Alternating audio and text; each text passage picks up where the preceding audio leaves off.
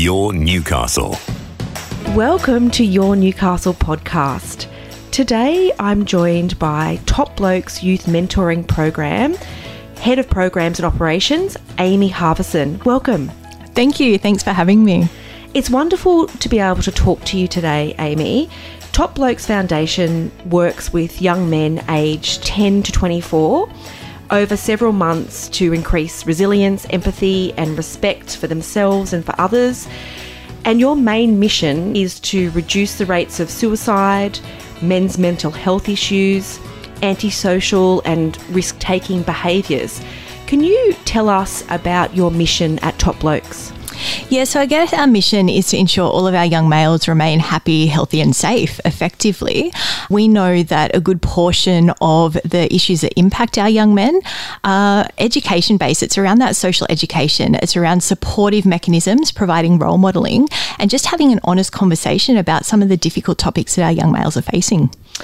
It can be sometimes more difficult in Australian culture for men to have the conversations or the style of conversations that women tend to have with each other around their feelings and the impact of, you know, different events in their life might have on them from an emotional perspective. And you can see that just in a cultural setting in Australia, that not being able to have those same conversations or same access to support or people actually understanding what that means can have really poor health outcomes for our young men in this country. 100%. If you look at our stats around mental health issues, 3/4, so 75% of young people have mental health issues by the time they're 24.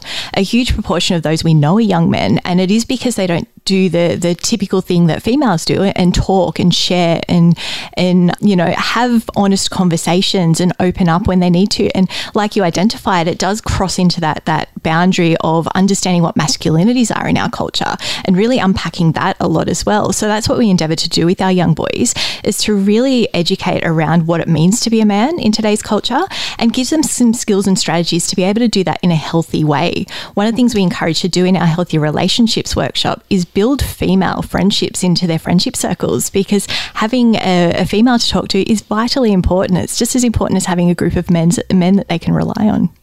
We've always been to those Australian-style barbecues where all the men are around the barbecue and all the women are somewhere else, maybe in the kitchen, I don't know. And there is that gender segregation that I see. It's very prevalent in Australian culture and more prevalent as you move away from metropolitan areas. That's just an observation. I have friends that live in other countries, born and raised in other countries. And when you mix with them, there isn't as much gender separation in the way they socialise as I remember, particularly growing up in Newcastle. Some of the really staggering statistics are that, you know, make me, myself, very supportive of Top Blokes and are passionate about the work that you're doing, Amy, is particularly around suicide. It's the largest killer of males aged 15 to 44 in Australia. Yeah, staggering. And if you look at the top three leading causes of death for young men, suicide is the leading. The second to that is overdoses, so alcohol and drug use. And the third is road accidents, traffic accidents. So all three of those are completely preventable with the right education piece. So the way that we see the work we do, of course, it's evidence-based. So we do a lot of work in the research and evidence as why young men need this support. So it is, in effect, a gendered issue, but we see it as a societal solution. It's about the society getting together, having honest conversations with boys and girls about what it means to grow up in today's world, which is very different than it was, you know, 50 years ago. Many different challenges that they're facing, and there's a lack of education around the new challenges that our young people are facing, and that definitely impacts our boys in some of the statistics that we see. Yeah, they're very sobering statistics and make conversations like the one we're having today and the work that Top Blokes do in our community is so important. You are moving into the city of Newcastle to do more work with us. Yes. And I note that you have also signed up with our Youth Employment Charter last year, which was one of the initiatives of our COVID-19 City Task Force that is committed to prioritising training, education, skills development of young people in that 15 to 24 age group that have been affected by COVID. And if there isn't an opportunity for that education and that training and actually a format where we can talk about those issues, statistics like the ones that I've just mentioned are not only unacceptable, but won't change. Exactly. So, again, it's that societal approach. And I guess at Top Blokes, we look at our work as that preventative space. So, we have three distinct programs we deliver. The first one is in primary schools. So, we target year 5 and 6. It's very preventative in nature. And each week, our mentors go in and talk about the different impacts that our primary school boys are having. We're getting more and more principals coming to us and disclosing that they're actually seeing sexualized behaviours in year 4.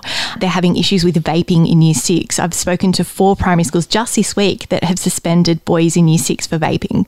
There's a huge prevalence of issues that the young guys in primary schools are facing. What we're doing at our preventative level is giving them some skills and strategies to overcome certain issues that they see in society. So talking about drugs and alcohol, having a look at issues like mental health and the ability to talk to people. We teach the boys to have 5 support people in their life, and the strongest one is Kids Helpline. So that way they've always got someone to reach out to if they need that support. We talk about anger management and mitigating anger, what strategies are included in that, knowing that anger is a natural emotion and how it affects them at a physiological level. So that way they can take a deep breath, have a glass of water and mitigate the angry outbursts that they normally see. So it's really holistic in nature. And it's all about looking at the psychological, physiological and neurological impacts of these issues that the boys face and giving them the how and why they should do certain things instead of just stand there and go, you should not do this. It's harm minimisation at its very core. Then we move into our high school program, which goes a little bit deeper. We work with year 9 and 10. And within that program, we deep dive into some heavy topics that are typically not talked about in society. So we might touch on what I said before, masculinities. We might talk about anger management. We talk about risk-taking behaviour, which we see a lot in teenage boys, but then we deep dive into things like building a healthy relationship. We can't talk about healthy relationships, of course, unless we address this year's taboo topic, consent. Deep diving into consent, we also need to talk about domestic violence. Talking about that, we have to address the overuse of pornography in society with our teen boys and give them some indication as what happens to their body if they are over-engaging in this content. We talk about racism, power and privilege, and give them a really holistic approach in dealing with some of these issues. What's happening in your Newcastle? Subscribe to our mailing list at newcastle.nsw.gov.au. It's good that Top Blokes are going into schools, and this is part of a broader education program, because if school is just about algebra and spelling and the like, and you're not getting that holistic education, people are coming out of schools, whether they're young men or young women, and they're not really understanding, where they fit into the world and how to actually affect change that we all want to see.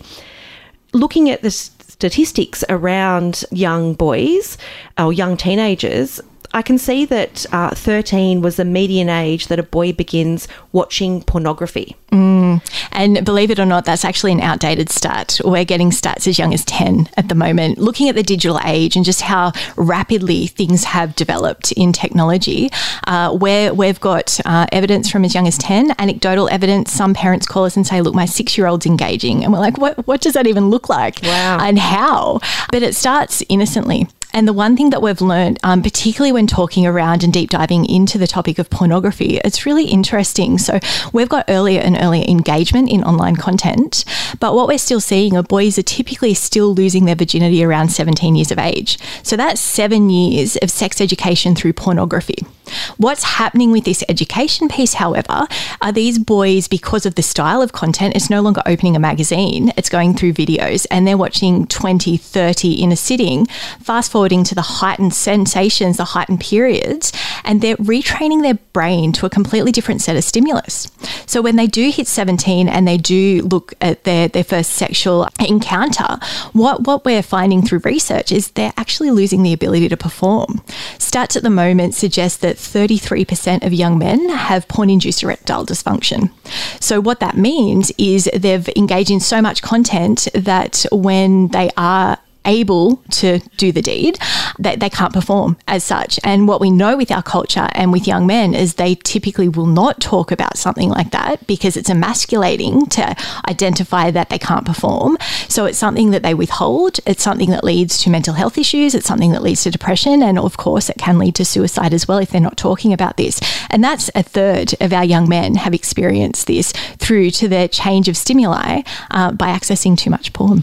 That's an amazing set of facts. I am a mother to an 18-year-old and I had no idea that those facts actually existed. And I would imagine that other mothers in my generation who have sons that are growing up through primary school and high school or even older would not be aware of those facts. No, and I think that's the thing, again, with the way that technology has evolved. It's constantly changing and we learn new things every day. Vaping is a new and emerging technology that we're seeing. Other online platforms, we've learned through Facebook and Instagram and TikTok that the cyberbullying conversation has come up based on the evolution of these technologies. We've learned about increases in narcissistic tendencies and validation in young people because of needing the likes and follows. So there's a lot of changes in culture and society based on some of the emerging technologies, and it's hard for adults to keep up with this because it is changing so rapidly. So I guess that's the importance of having a united and collective voice and why we try to have these conversations in schools with kids and also invite parents into the conversation wherever possible as well. I think that's a really important component is educating our educators and not just the children in primary school and high school, but also having a platform that can inform parents so they are aware this could be an issue. So, it's not an issue with every child, but it could be. And if there's no awareness that it could be an issue, then there's no reason that anyone would take any action to, you know, help go and get help for those issues. And I guess it's a bit of a spiraling situation that if someone needs help and you don't know how to help them, you end up, you know, tragically, potentially being one of these statistics, which is just not acceptable. Yeah, and it's all about having the conversations, again, at that early age. If parents are talking about mental health issues from 8-9 years of age, by the time that boys are ready to talk about the trickier topics that are typically very awkward for everyone to talk about, they're going to reach out to mum and dad. They're going to sit down and have these conversations about wanting to be sexually active, wanting to engage in content. They'll be more at ease talking to their parents. And what we see with our older boys program effectively, our 18 to 24-year-olds, we have them sit around a round table when they come into our programs. And what they tell us there is they've gone through all of these habits, they've built certain habits, and no one told them how to unpack. Even with pornography, for example, it's all about a reset. If they disengage for a period of time, they can reset their stimuli and then they can move towards a healthier sexual relationship. So, it's all about the strategies that young people need, and no one's having these conversations at an earlier age, which is the importance of having them so young, that preventative landscape. Your Newcastle is changing daily and we care about you. Have your say at newcastle.nsw.gov.au. It is a really holistic program that has those 4 really distinct steps and training programs. How have you, coming into this role, Amy, you're very passionate about men's health, and every year in June we have Men's Health Week and it's a really important time to talk about these really important men's health issues, education and the resources. We also have an International Day. But really, we need to have a more holistic conversation that fits better into our education system. I had a really similar conversation with Melissa Histon, who is a founder and managing director of Got Your Back Sister, around education, around consent, you know, the types of issues that affect both young men and young women, and how that really needs to be more holistically delivered in education. Talk to me about your passion for this work.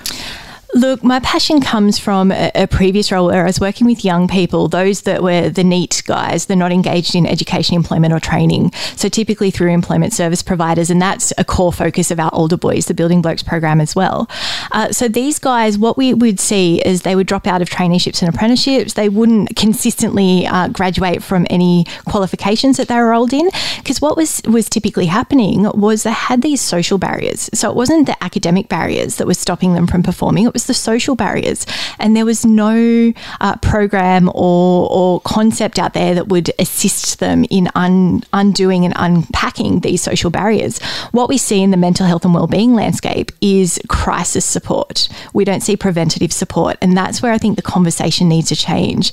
There's a lot of funding that is diverted into crisis, and I think it's definitely warranted.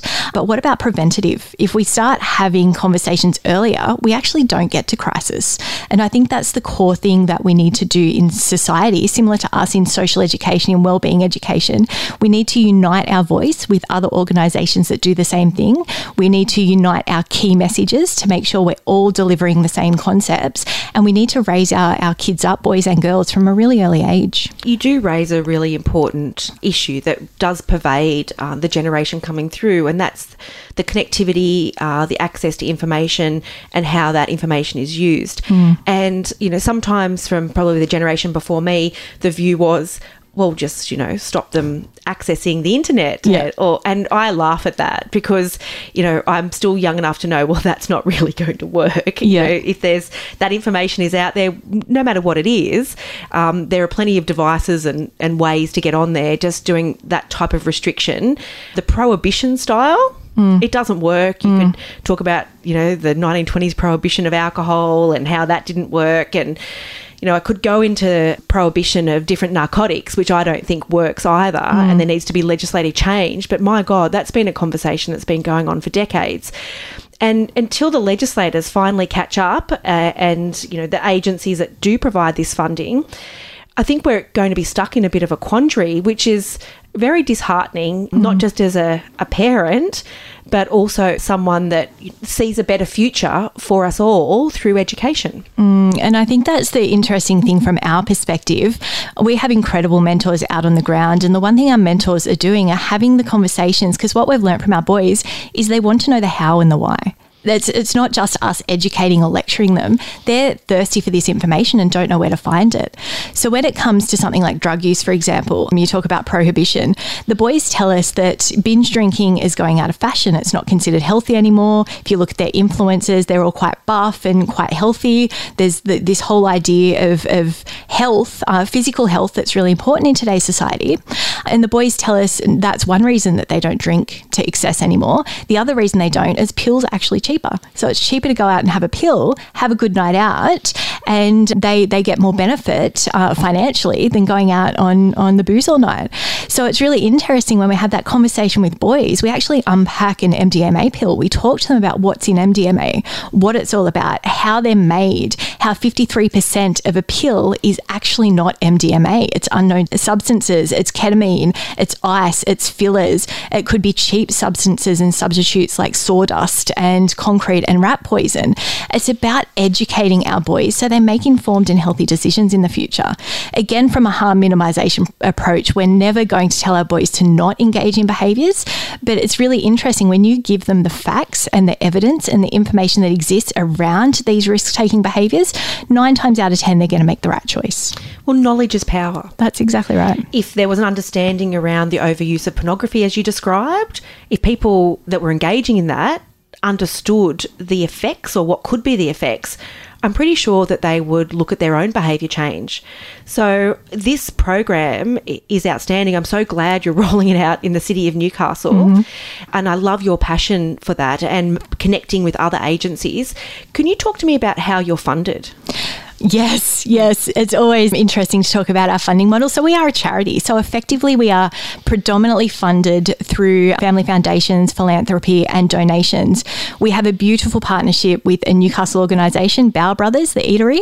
$1 from every one of their fries actually comes to Top Blokes. So definitely support them. Bow Brothers. They're the best, aren't they? I know, they're amazing and super supportive of Top Blokes. They've been so phenomenal with us. Is this an excuse for me to eat more fries? 100% eat more fries. Eat more chips? Yeah. That's it. I don't know if I need an excuse. Yeah, so we've got some amazing community support in Newcastle already, which is really exciting to bring the program here. I'm a Newcastle girl, so since I joined Top Blokes, I've wanted to bring our program back up to the greater Newcastle area. I'm excited to see it start to happen. It's having the community support through donations. It's having that philanthropy that allows us to work. Schools contribute a portion of our funds through selecting our programs as one of their wellbeing programs, and we do have some government funding. So We have, for example, in the Maitland and Cessnock area, we've got some state funding supporting our rollout there at the moment. It's fantastic to hear that there is some New South Wales government funding for programs in this region, but it is a story that I hear a lot, whether it's talking to Mel Histon about Got Your Back Sister. It's all charity work, it's all philanthropy, and it's all sort of, you know, trying to manage the role of advocacy, awareness, and also fundraising with the actual delivery of what are really, seem to me, like essential services. So thank you so much for being passionate about our wonderful young men here in the city of Newcastle and across the country. And I hope that we can partner with you in the future and we can make those connections. So all of our local charities that are supporting our young men and women have the right resources. Yeah, that would be absolutely brilliant. What we know through our work is our young guys, they're good guys. They're doing great things, but sometimes they just need a little bit of role modelling and further support. And what we're endeavouring to do is just to help our boys not only survive, of course, knowing those statistics, but we want them to thrive at the end of the day. That's our role, our aim, and why we're so passionate to roll our work out to every young man in Australia.